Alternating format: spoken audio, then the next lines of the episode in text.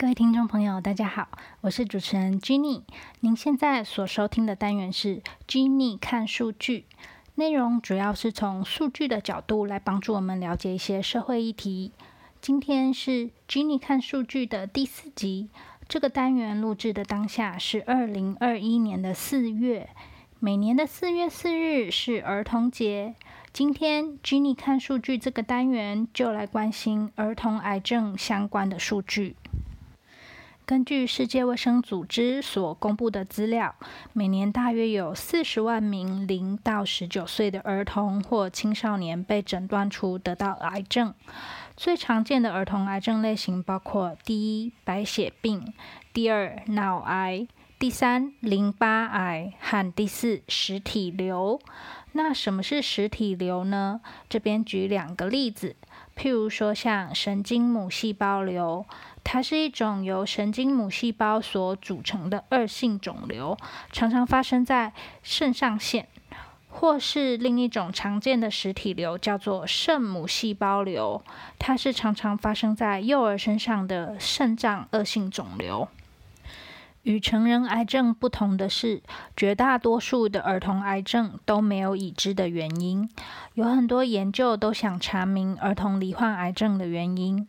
但是很少有儿童癌症是因为环境的风险因素或生活方式所引起的。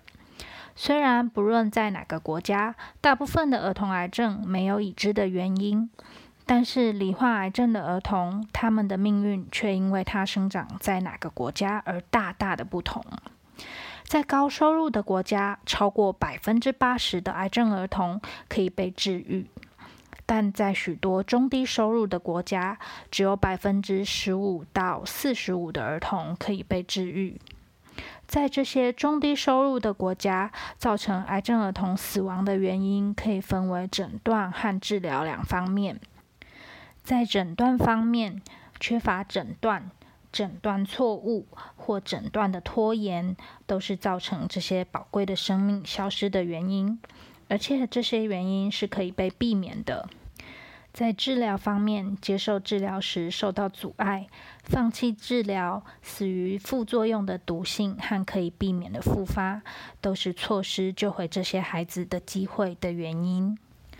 接下来，我们来看看台湾的儿童癌症数据。在台湾，癌症是十八岁以下儿童及少年的第四大死因。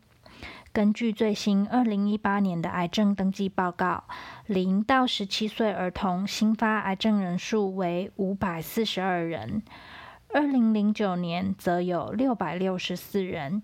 用标准化发生率来看的话，二零一八年和二零零九年都是每十万人口十四点四人，这十年来的趋势大致持平。如果把男女的数据分开来比较，二零一八年，零到十七岁男童新发癌症的人数为三百零八人，年龄标准化癌症发生率为每十万人就有十五点七人罹癌。女童的新发癌症人数为两百三十四人，年龄标准化癌症发生率每十万人有十二点九人罹癌。零到十七岁男童癌症标准化发生率是女童的一点二倍。二零一八年，零到十七岁儿童不分男女的前五大好发癌症，分别是：第一，白血病；第二，淋巴瘤；第三，生殖细胞瘤；第四，中枢神经瘤；和第五，其他上皮癌。其中，白血病是零到十七岁男女童最主要的癌症，占二零一八年新发癌症个案数的三成。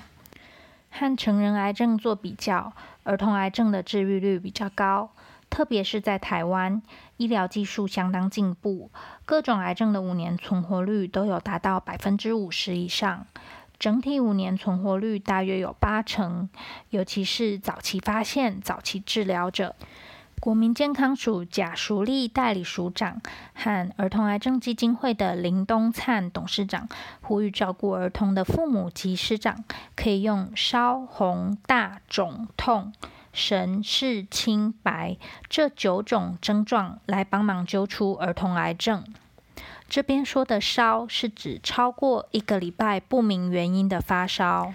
红是指淤青、红色出血点、黏膜出血症状，像是流鼻血、牙龈出血或眼窝周围淤青，有熊猫眼。大是指儿童的颈部、腋下、属膝部等淋巴结不明原因肿大，尤其超过两公分，触摸起来固定不动，压下去不会痛的肿大，建议要做进一步的检查。肿是指不论身体或四肢，如果有肿块就需要就医。肝皮肿大或腹部肿瘤，洗澡时注意触摸，比较容易察觉。神经母细胞瘤有三分之二发生在腹部，常有腹部肿大或肿胀的情形。痛是说儿童有不明原因的疼痛，如头痛、肢体痛，尤其是下肢的部分，或是胸痛、腹痛等。接下来的神是指出现神经系统症状，如头痛、呕吐、复视，也就是把一个东西看成两个的现象。肢体无力、运动不能协调，像写字歪斜、无法捧碗或用筷子、走路歪斜、容易跌倒等等。视是指由眼底镜检查，可及早发现视网膜母细胞瘤。